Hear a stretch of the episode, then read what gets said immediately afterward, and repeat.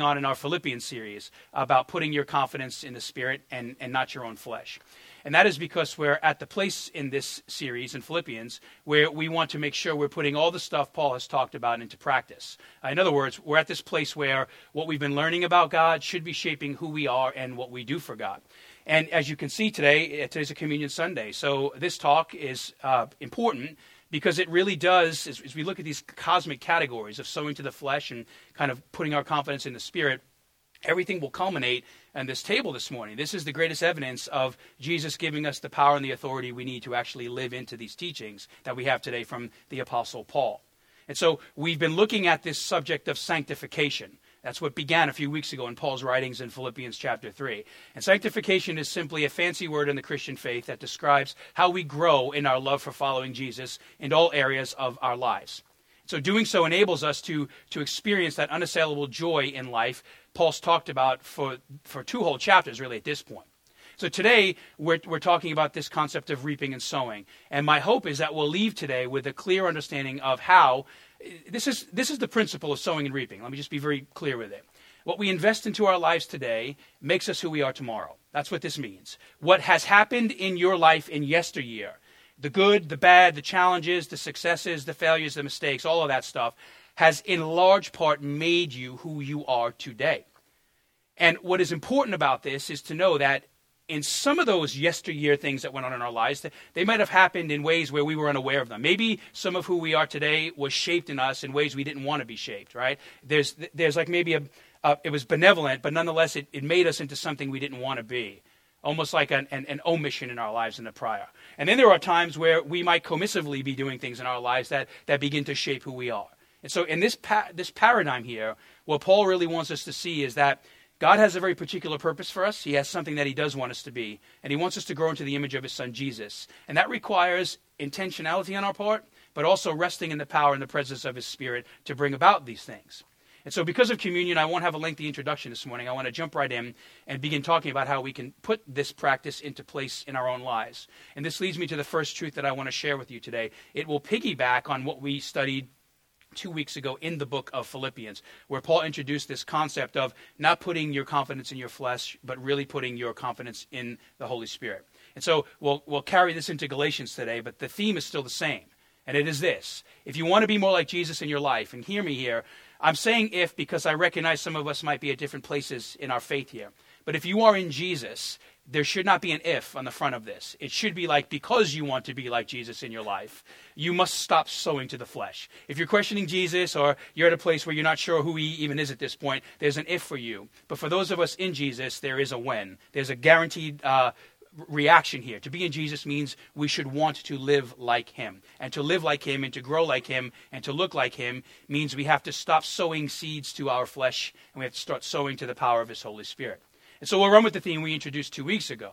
According to Paul, every single one of us is sort of like a, a spiritual farmer tending to an important harvest called your life. This is a, a theme that spans both testaments of the Bible. The idea of agrarian farming, working the field, producing fruit, the time it takes to see that happen. Man, every single parallel that you see in a farm matters in our lives. Sometimes you cast seeds and nothing happens. Sometimes you cast seeds and it grows immediately. Sometimes you cast seeds and it grows immediately and it dies. There is there's really every every variable that can be presented in our life for how we grow in Christ can be seen in a farm. And that's why this is an analogy used very uh, very specifically and frequently throughout the Bible.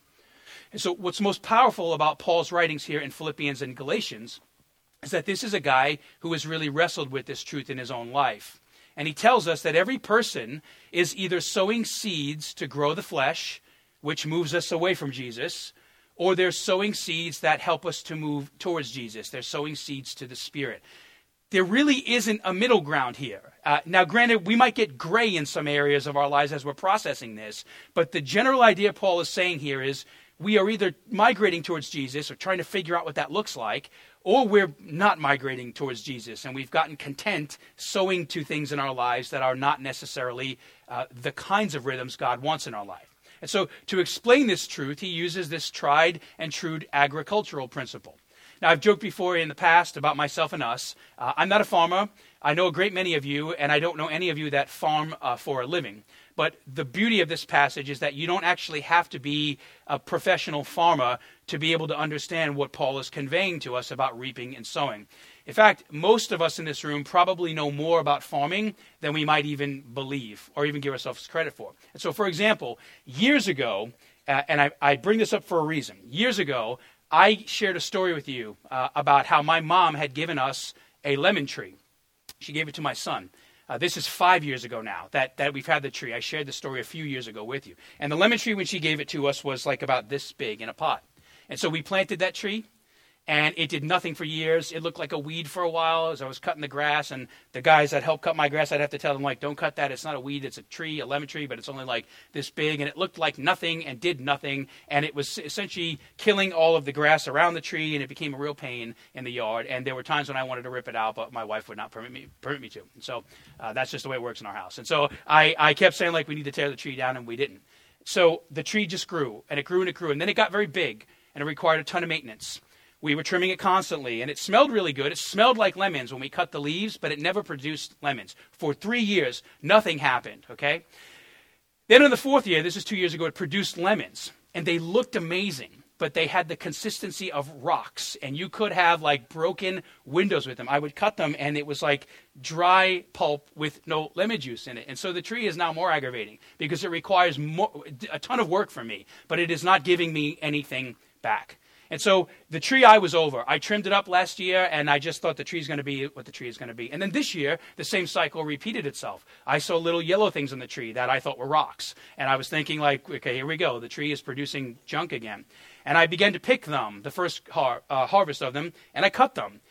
And it was somewhat of a shock. The lemons were actually very edible, and they were big, and they were really juicy and we started putting them in our iced tea and we started cooking with them and i started noticing we had like a lot of lemons now they were on the counter and they were in the refrigerator and i had more lemons that i knew what to do with and so we started giving lemons away privately to people uh, and then we still had more lemons than we could give away. And you probably remember this if you've been with us here for the past couple of months. About six or eight weeks ago, we brought up here like several filled bags of lemons, and we just put them on the tables out there, and they were gone in, in one uh, Sunday morning. And so I want to say a few things about this. The tree actually produced a, a healthy crop of lemons, so many that we actually couldn't we couldn't give them away quick enough. So that's just something you can brag about. You can tell your friends that you have a Yankee pastor who's a lemon farmer right now. Like I'm, I'm knocking this out in my backyard, and it's really great. And I'm thinking like maybe tomatoes or something next year to tap into my Italian heritage. But it was completely gratifying. Like after five years of pain, uh, we just saw fruit, and it was beautiful. Now, I suspect the farming truth of this story makes sense to you. Let me explain why I think it does. You might be wondering what the point of this is. Here's what the point is. What if that story had a different ending? What if I, I got to year five and I said, and then what happened was that tree started making peaches?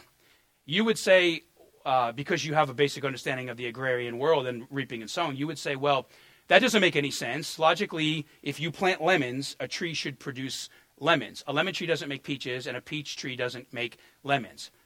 If that were the case, you'd say that seems somewhat impossible. There must have been a fault in the planting or a problem with the harvesting. Something is out of sorts here. And this is why I say we all likely know more about farming than we might expect. Everyone knows, whether you live in the agrarian world or you live in the industrialized city, that you reap what you sow. When you plant lemons, logic dictates that you should get lemons, right? When you plant peaches, you should get peaches. And so the point Paul is making here in our faith is, is parallel. Remember, the farm is an analogy for life. So we got to figure out what the consistency is here between these two things. And it is simply this what you invest into your life, what you make a priority, what you make or allow to shape and mold your heart, what you sow into, this is what he's talking about, is what is going to make you who you are. And so, what we need to know is you are who you are today. I am who I am today, good and bad. And we all have this in our lives because of what has been intentionally or in, in, a, uh, in an omissive way sowed into our lives yesterday. We're not here by accident. We're here for a reason. The goal of this teaching is when we have this conversation with ourselves five years down the road, we have a greater grasp on what we sowed into ourselves today so that we, we're shaping into who Jesus wants us to be tomorrow. Who you are today is a direct result of what you sown into your life yesterday. And think about this. Here are some examples. Um, you know, I do a, a sizable amount of counseling. And those of you who are in community groups know this. You do counseling, maybe not in the official way, but you do it in very, very unofficial, but no less important ways. And most of where our challenges in life come into play are through relationships. So the person who looks at their life today and realizes all their relationships that matter most, their friends, their family, their spouses, whatever it is, if it's in disarray, there's a good chance that the years prior have been sown into unhealthy rhythms. Or another common challenge we see today is this issue of debt. Uh, debt is a major problem today, especially when we begin to look at school loans and some of the things we carry in our younger years.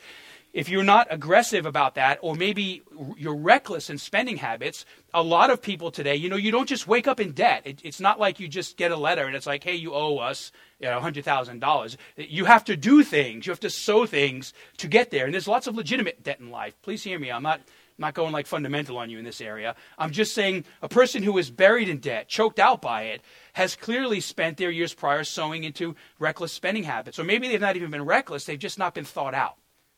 Or the person who realizes they're getting older. This is very common, but still has no real direction and purpose in their life They've likely spent some years prior squandering the precious time God has given them to make something of themselves. God's given you a purpose and a reason to, to become something, a calling and an identity. And if you don't press into that or take advantage of that, you, you know, you might just stagnate through life, coast through life. And then at the end of your days, wonder why you didn't do the things you thought you were supposed to do. In each case, there's a direct cause and effect taking place. What a person reaps is the direct result of what they've sown earlier in their life. When you have bad relationships, you get bad relationships. When you sow reckless uh, financial living into your life, you get debt. When you sow apathy into your life, you get frustration and stagnation. This is what Paul's trying to show us here. We got to be careful about not sowing to the flesh. All three of those things, by the way, that I gave you, those three examples, are all things God has great purpose in our lives. So there are spirit led rhythms, if you will, in all of those things. And that is what Jesus wants us to be pressing into. He wants those categories of our lives and the ones I haven't mentioned today to be defined by His Holy Spirit. We really have to be mindful of what we plan in our lives today. Because if we don't, we might wake up regretting what we've come tomorrow, become tomorrow. And this is what the Bible calls worldliness. The Bible actually has a name for this. Sowing unhealthy seeds like this is called worldly living. And we talked about worldly living years ago in the Gospel of John. I want to reintroduce this idea to you today. Worldly living is one of those religious terms. And don't hear me here. There are lots of buzzwords in the Christian faith that are very substantive in Scripture, but they have been very convoluted and confused many times amongst the body of Christ and certainly by the world. Um, you know, no pun intended as we're speaking about it right now. Worldly living is something that, that really does have a, a ton of baggage with it. And in many ways, it was a very abused term under the era of moralism that the church has pretty much come out of. I've shared with you in the past that I believe, you know, when I became a pastor, just almost 20 years ago now, um, moralism was like the battle cry that we were all being told to address. We were basically seeing people who were, you know, un- they were understanding what Jesus said we should do, but they had no spiritual vitality. The motivations for why we were to live righteous and holy lives was disconnected. And so the, the epoch, if you will, that my generation of pastors have, have dealt with is moralism. Today we're dealing with per- permissibility. I've said this multitudes of times. Today we're dealing with the with a world that basically says, well, God would never. That's God would never. And the truth is that God would actually, in many cases, He does care for justice and righteousness. He does care for us to reflect the image of His Son Jesus. And so, this world worldly living, I, I bring this up because if you've come from a church background, you might have a very negative connotation of what I'm about to say. And I want to be clear about what I am and am not saying. Worldly living carries a ton of baggage with it, but Jesus Himself talks about it a lot, and Paul is talking about it here. So rather than throwing the baby out with the bathwater, it's better that we redeem the term. There are times in our faith where we shouldn't throw the term out. We should redeem the term. This is one of them. The world is one of those statements that has a very precise biblical definition, often accompanied and confused with a ton of, of by religious and cultural opinion. So, in the past and even today, it was very common for people with a church background, those in Jesus, those raised in the church, we were told things like, I was even told this. When I became a Christian at 20, almost 23, I was told the world was everything that took, out, took place outside of the church. Like there was the Christian in here and the world out there. And basically, what happened out there was really bad, and we were supposed to stay away from it. And we were supposed to be like bastions of holiness in this room. And people that grew up under that, that kind of teaching, and it's sort of true in some senses, but also not true in a lot of senses. There's some deep faults in that. The teaching was commonly developed this. This is what the practical application was. Uh, it becomes an us in here versus a them out there mentality. And that way of believing kind of made sense for a season. And, and, you know, God in His goodness can use anything in our lives. I just think there are times maybe where we have to grow beyond what he's using because there's a there's a deficiency in it and he's filling the gap. Ideally, we want to move to maturity. And so for some of us, we might have believed that, and maybe we still believe it today. But eventually that is challenged, or was challenged, when some of those same people we met in here acted just like the people out there and you realize like actually i am one of the people in here and sometimes i act like the world out there right that's the challenge here when we talk about selfishness and the difficulties of life and, and our struggles with sin and temptation the truth is that we all deal with that and so we can't just relegate this to something outside of our lives. The concept of worldliness is much more than just a set of, of negative moral actions. It is that, but it's much deeper than that. And it doesn't only take place in places where we're not. This is why we fall away and struggle and we have issues in our faith. Eventually, we realized worldliness it was more an internal heart attitude. It was it's certainly expressed in external deeds, but it's an internal heart attitude characterized by a heart that is in rebellion against God, and that can be found anywhere. That can be found in the heart of the Christian and in the heart of the person who is very far from God. If you want a synonym for worldliness, a couple of defini- a couple of words would be it's a heart that is in rebellion against God. And if you need a colloquial definition of how Scripture defines worldliness, it is this it's when a person knowingly or unknowingly commits their heart to a system of belief and conduct that is opposed to the ways of God. That is worldliness. So, wherever there is a place where we are living in ways contrary to the Spirit of Jesus, we are beginning to embrace the rhythm of worldliness. And so, listen how John Stott, a famous pastor and theologian, describes worldly living or sowing to the flesh. Uh, he's one of about six guys I quote regularly in here, and for good reason. This is a pretty profound statement. He says to, uh, to sow to the flesh is to pander to it, uh, to cuddle and stroke it instead of crucifying it. Every time we allow our mind to harbor a grudge, nurse a grievance, entertain an impure fantasy, or wallow in self pity, we are sowing to the flesh. Every time we linger in bad company, whose insidious influence we know we cannot resist, every time we lie in bed when we ought to be up and praying, every time we expose our eyes to things they shouldn't see, Every time we take a risk that strains our self control, we are sowing, sowing, sowing to the flesh. Some Christians sow to the flesh every day and wonder why they do not reap holiness. That's a key word because righteousness and holiness are where we're going after this section in the Spirit because that's exactly where Paul goes. We're going to have some good dialogue about that. But for today, we'll lay the foundation for where we're heading. And here's what this foundation, this foundation says. What Stott is saying here is the root issue in sowing to the flesh is that on one hand, a person says they want to be more like Jesus, but then on the other, they sow things into their life that makes them anything but like Jesus. And so there's an obvious disconnect in all of this. Like when we are in our, our sane spiritual minds, this makes perfect sense. The problem is that when we are not in our sane spiritual minds, when we are overcome by temptation or enslaved to the ways of the world, this doesn't make sense anymore. And we often have the inability to blur the, the line is too blurry to understand where the flesh is and where the spirit is.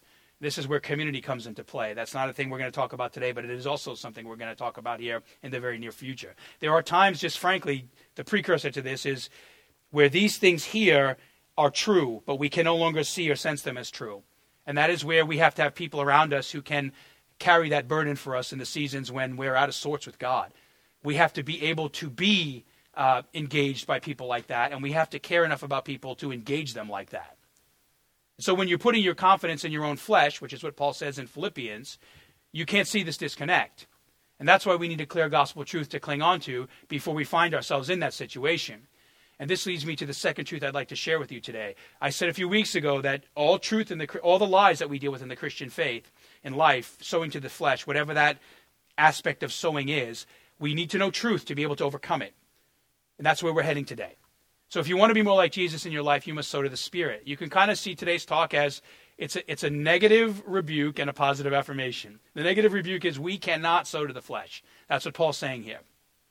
But we can't end on that because that's a really lame way to go home, right? We don't want to go home saying, like, we can't sow to the flesh. Now, what do I do on Monday? What we learn from Paul and what Jesus tells us regularly is we have to now start sowing to the Spirit. And that's what I want to talk about. And so the way you know, uh, you'll know you're sowing to the Spirit is when you begin to walk or live by the Spirit. This is a very common um, teaching in Scripture. Let me explain. In the Bible, living by the Spirit has a very particular meaning. I have lots of sermons online that address what we call pneumatology, the Holy Spirit. And this is not a talk where we're going to get like, you know, knee deep into that today, but there's lots of teaching online that addresses the role and the purpose and the identity of who the Holy Spirit is. He's essential to our faith. And it's important that we know what, what these types of teachings mean. When we start talking about the Spirit, Jesus' Holy Spirit, it's important to know his role in our lives. We're commanded to live by the Spirit because the true source and strength of the Christian faith can't be fabricated or manufactured in us. I say this all the time. You cannot follow Jesus without Jesus. You just can't. You cannot build the kingdom of God without the God. Without God, you cannot, uh, you know, sow to the Spirit without the power of the Spirit. In one sense, there's a command He gives us to do this, but in the other sense, this is a command we cannot do without the presence of God. So think about it like this the main goal in our sanctification is to become more like Jesus. It is to bring every area of our lives under Jesus' lordship. It's to embrace the lifelong journey of a disciple. And, and a disciple, in our definition here, is we, it's a person that loves Jesus' truth in the scripture. They are a faithful partner in a local church, and they are living for the mission of Jesus. So you're in the Word, you are in community, and you are in the world. That's what a disciple is. Those three arenas of life are, are uh, super important for us to grasp and grow in. So, logically and theologically, you cannot become more like Jesus without relying on the presence of His Holy Spirit. Because Jesus is in you. You and I are not Jesus. When we come to Jesus, He redeems us and He begins to pipe into us the faculties and the abilities to do this stuff.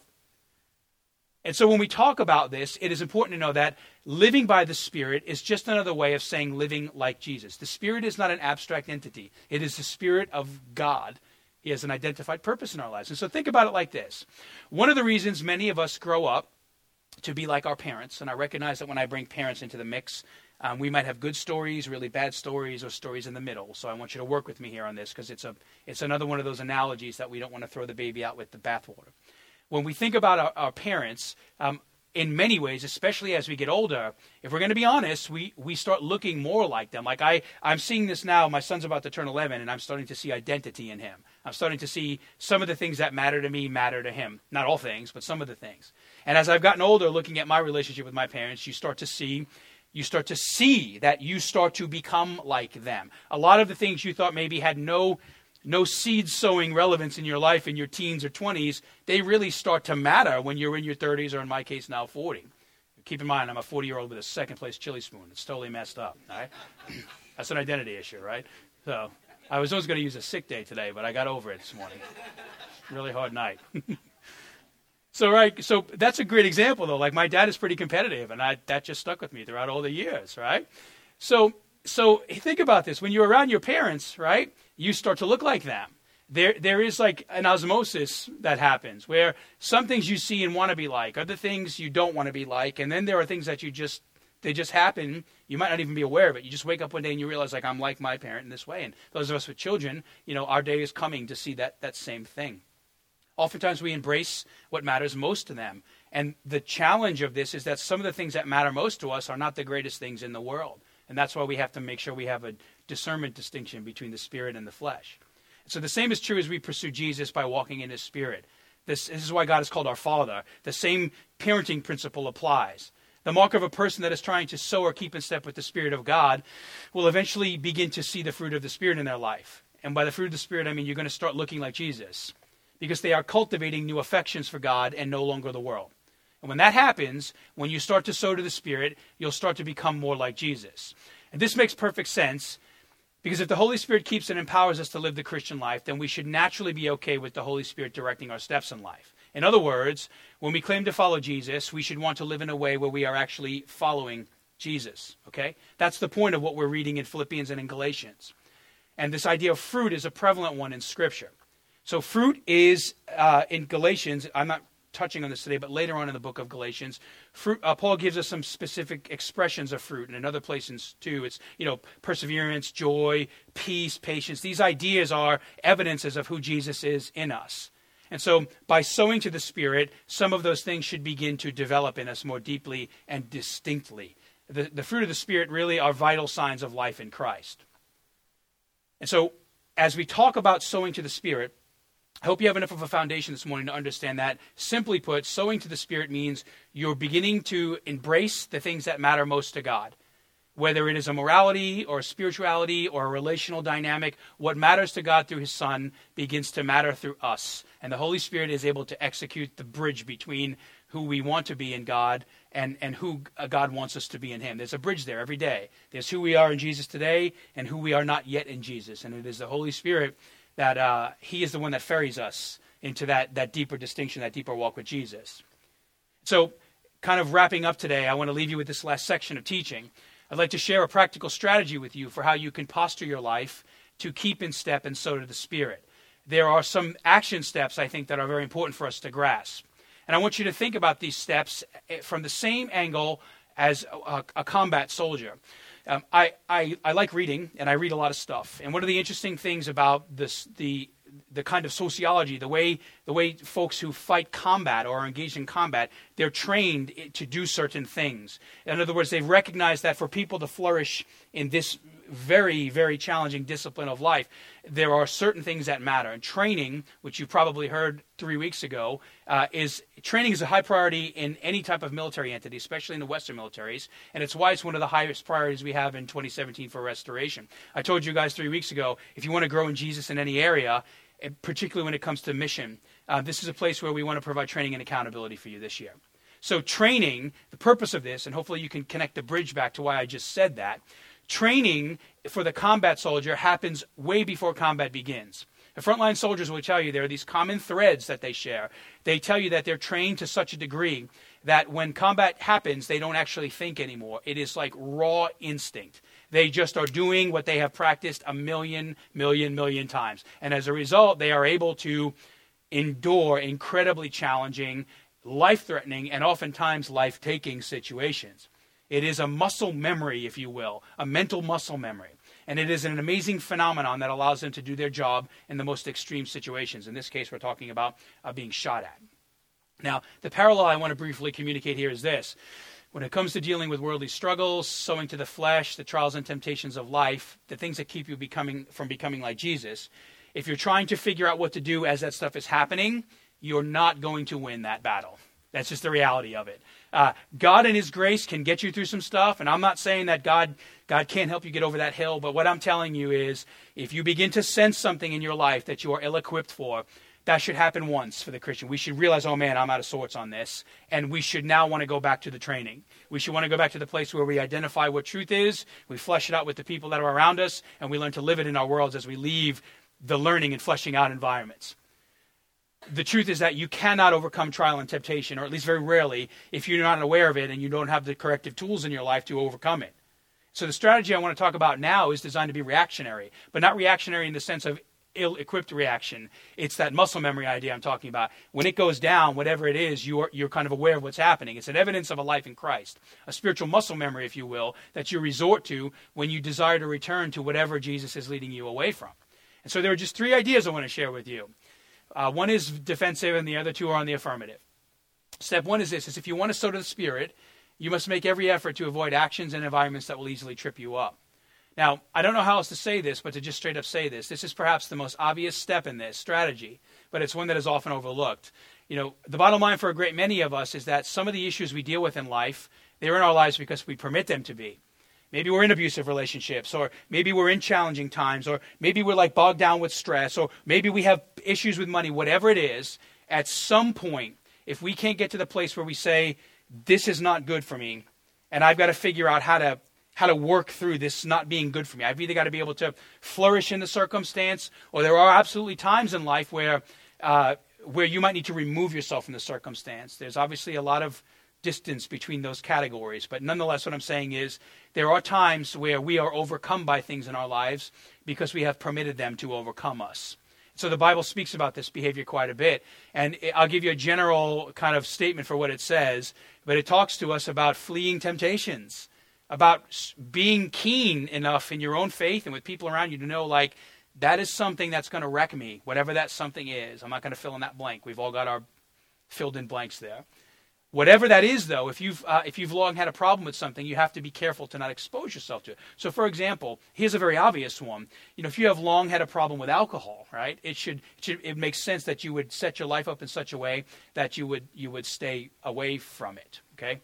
Or if you have had uh, very high, perhaps the number one killer of marriages that I see, uh, and relationship in general, if you've had really high or idealistic relational expectations about what love is and relationships, you should probably stay away from all those unrealistic, like romantic comedies that come out every summer here, right? Where where there's just a bunch of fooey that really doesn't even ever exist, and the guy always gets the girl or the girl always gets the guy, and everything's perfect, and you're like, man, how come my life can't be that great in 74 minutes? You know, that's the that's the beauty of the theater. You leave like this is awesome, but uh, most of these are false narratives. And in fact, some of the greatest Christian writing today about marriage is trying to get us into the reality of the fact that that's a lot of that stuff is fable. I'm not saying there aren't true elements to it, but but it really is a bad problem if we start to see relationships from the 74 minute film and not the way the scripture describes them.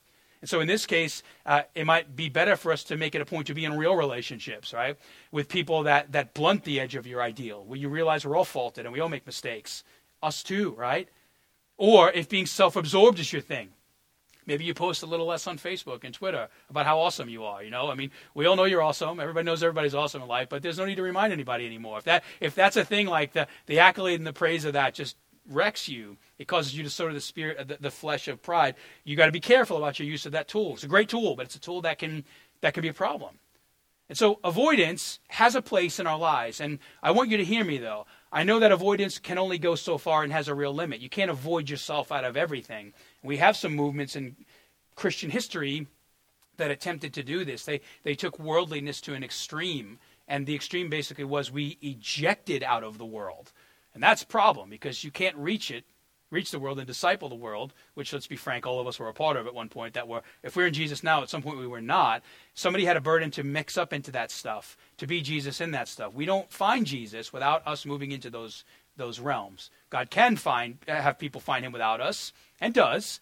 But the primary way God calls people to find Him is through is through us. And so avoidance has a limit. I'm aware of that. It's not possible to stay away from everything that might trip you up in life. So hear me when I say fleeing temptation. Uh, it has to be kind of a, a waypoint on your roadmap, but it can't be the end. That's not the end destination. There's a comma after this. But it is a necessary one, and it might be one at times that really th- there might need to be like a, a reality check where we have to just say, no, I can't do this anymore. Sometimes we might be wrestling with an issue that requires us to totally remove, remove ourselves from either a, a situation uh, or w- whatever it is, in, indefinitely, temporarily. I don't know. That's kind of that's truly between God and the community you're engaged with as far as the, the end game of that. But our temptations and struggles are different. That's the point I'm making it. They're all different, but the way we deal with them is not. You've got to be extra careful to not sow to the flesh by putting yourself in a situation that fuels the desire to cause you to sin. So avoidance, uh, recognition and avoidance actually can be a really important thing and sometimes needs to be. Step one. Step two, if you want to sow to the Spirit, make sure that Bible study and prayer are happening regularly in your life. Remember, avoidance, um, that's sort of an easy, not easy, but it's easier for us to do. Meaning, we can say, I'm going to stay away from this. But that doesn't necessarily remove the desire for you to want to be present there. And this is why I say you can't sow to the Spirit without God the Father, Jesus the Son, and the Spirit. Here's where we now begin to take our actions and we marry them to the goodness of God. So after avoidance, which is largely a defensive move, you must get on the offensive. You can't just stay in a defensive posture. You have to make it a priority to let the truths of God's word encourage you and sustain you and flesh out in you in community, subject for another Sunday. But the idea is you know the truth, you're living the truth out with other people, and now that truth is beginning to shape your life. Those truths have to be made reality in your life, and oftentimes they're not. I mean, let's just be frank. Sometimes we know cognitively what should happen, Sometimes we are, we are good proclaimers of truth statements, but then we don't have the ability or the genuine desire to live into those things. That is a common place for the Christian to be. And it is a place God has dealt with for millennia in his people. So we have to invite and let God work to bridge those gaps where they are they're disconnected in our lives. Jesus himself tells us his truth sets us free. It doesn't lead us into shame, it doesn't lead us into bondage, it doesn't lead us into dismay. It leads us to freedom. So where we are struggling, the truth frees us. And if we are getting something else at the end of that equation, it means we are likely misunderstanding truth or not applying it properly in our life. Or maybe we're just trying to live it out without the grace of God, you know, at all. Who you are in light of God makes us more like God. That's something really profound to hold on to. Who God says you is, you are, you is is the wrong, obviously. Actually, it and ain't and many other words were very prevalent in my upbringing. But uh, who you is in God ain't right. Okay, go. Who you are in God, who He says you are, is who you are. So if you are not something, if God says you're beloved, you're beloved. It doesn't matter what you think. You're beloved. You just got to start believing that and helping Him help, help shape that in you.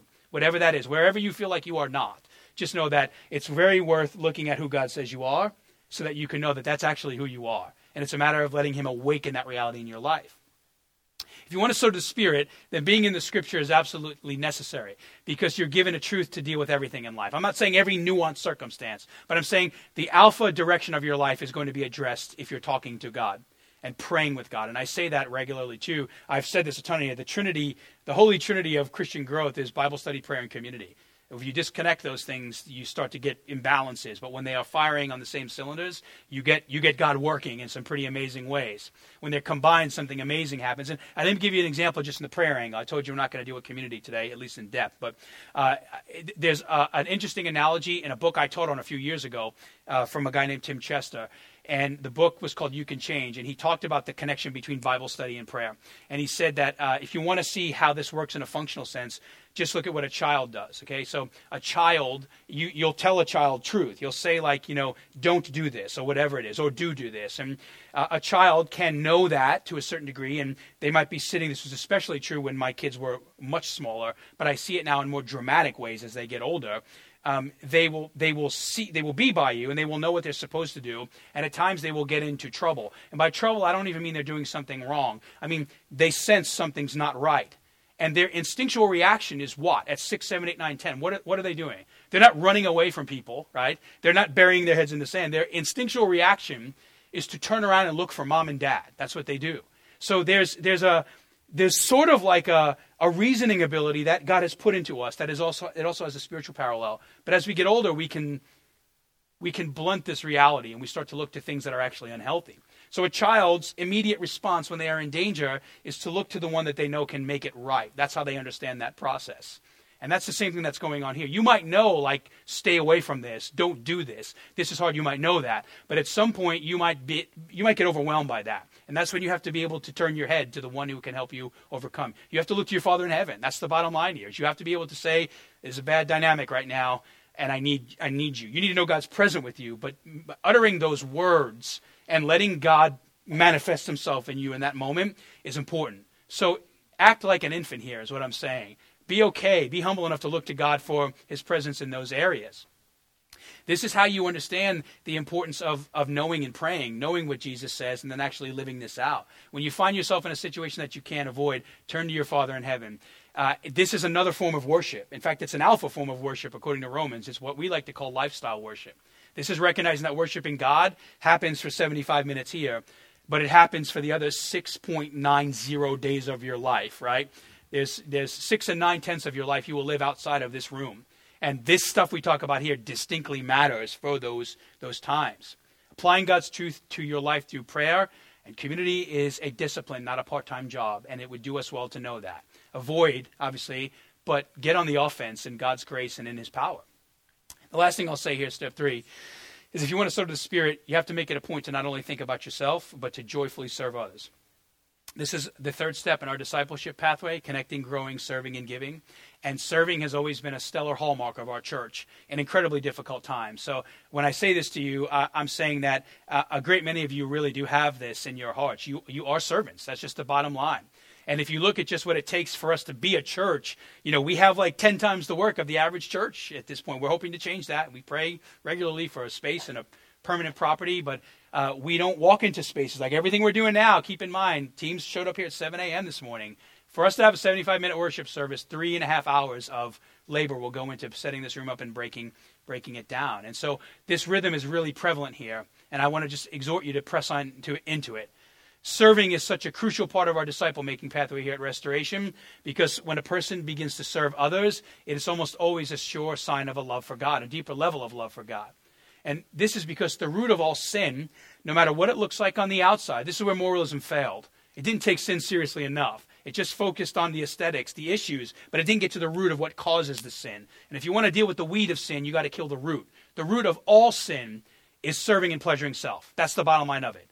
It's when we look to gratify self. It's when we look to what Paul's saying, to sow to the flesh at the expense of looking to the to the spirit and sowing towards the things that are eternal, God, his son. It's always rooted in living for the pleasure of self, while genuine gospel living is rooted in the pleasure of serving for another. That's what the cross shows us. Jesus takes no pleasure in the cross, but he goes to the cross in his servitude for us. His selfless sacrifice, his death, is what enables us to have life. So naturally, a direct way to fight off the selfishness that sin produces in our lives is to live your, your life in such a way that it's defined by sacrificially serving others. And one of the best ways to serve others is to just be engaged in their lives. And what happens is, is you'll likely realize there's a lot going on, uh, and sometimes more than just what's happening in your own life. It's a broadening to the faith horizons. And furthermore, you're going to be deeply encouraged. Um, one of the things I want to talk about a lot this year is what it means to share stories. And by sharing stories, I mean um, it's actually when we all go to the mat this week to try to live this stuff out in your community groups and in our phone calls and our emails and our coffees and our lunches, me to you, you to me, you to each other, the, the celebration of story here really matters.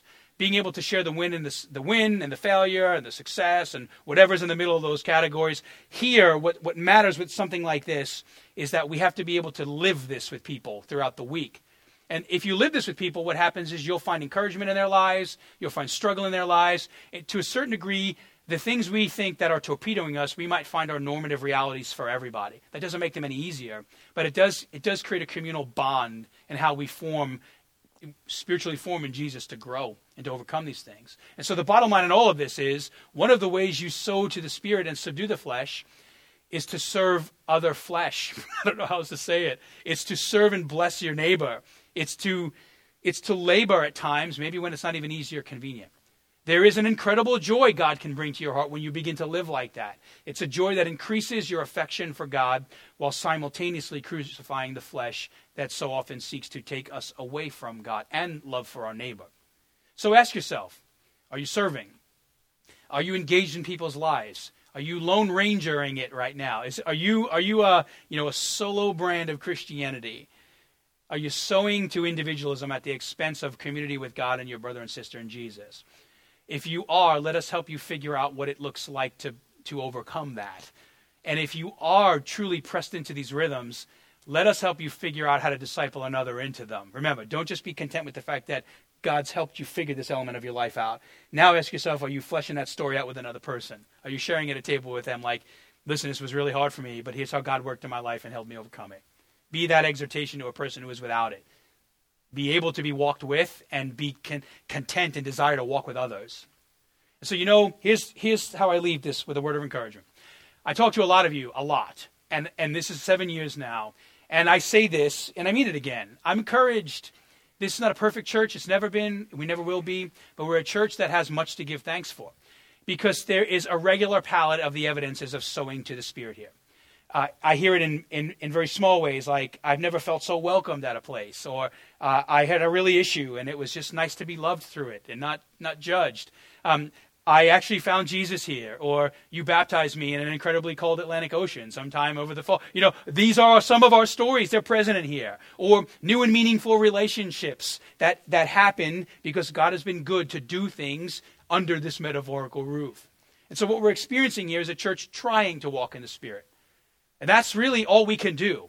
We are responsible for faithfulness to this. We cannot produce the fruit. That's the pressure that God God mandates is his, and I'd like to leave it in his hands. But our faithfulness is one that we must wrestle with regularly. What we experience as far as sowing, we've got to ask ourselves, are we faithful? And we have to let God be fruitful. That's awesome. And that's why I believe there is still great future for us, individually, corporately, as a body. And I want to give thanks for that. And I want us to I want to ask you to pray for this, for increased favor in this area to, to be loved, to love each other, and to love our city, to experience the truths of Jesus in the same way. And I'll leave you with this last thing. Remember that when you pray this, uh, just know that part of the way God answers this prayer is you. Uh, you can't ask to be. You can't ask for God to overcome things in your life. I mean, you you can, and I guess I don't want. I want to be clear here. There are times when God, I do think, I do think, He can just break through a wall for us. But I also think once He breaks through the wall, you're still on the other side of the wall. So don't get to this place in life where you remove yourself from the way God is working. Make sure that you're letting God work through you in, in very meaningful ways. Ask Him to show you what you're sowing into today. And, and really ask yourself if He does show you this today or in these days or weeks or months that follow, are you going to let Him lead you? Are you going to let Him be the Lord at that point? When He says, so this way, not that way, there's where your action comes into play. There's where you got to say, I got to I got to cast seed this way and I need help from you and people who love me to do that. So as we close this morning and move to communion, ask yourself, what is it you're reaping and sowing?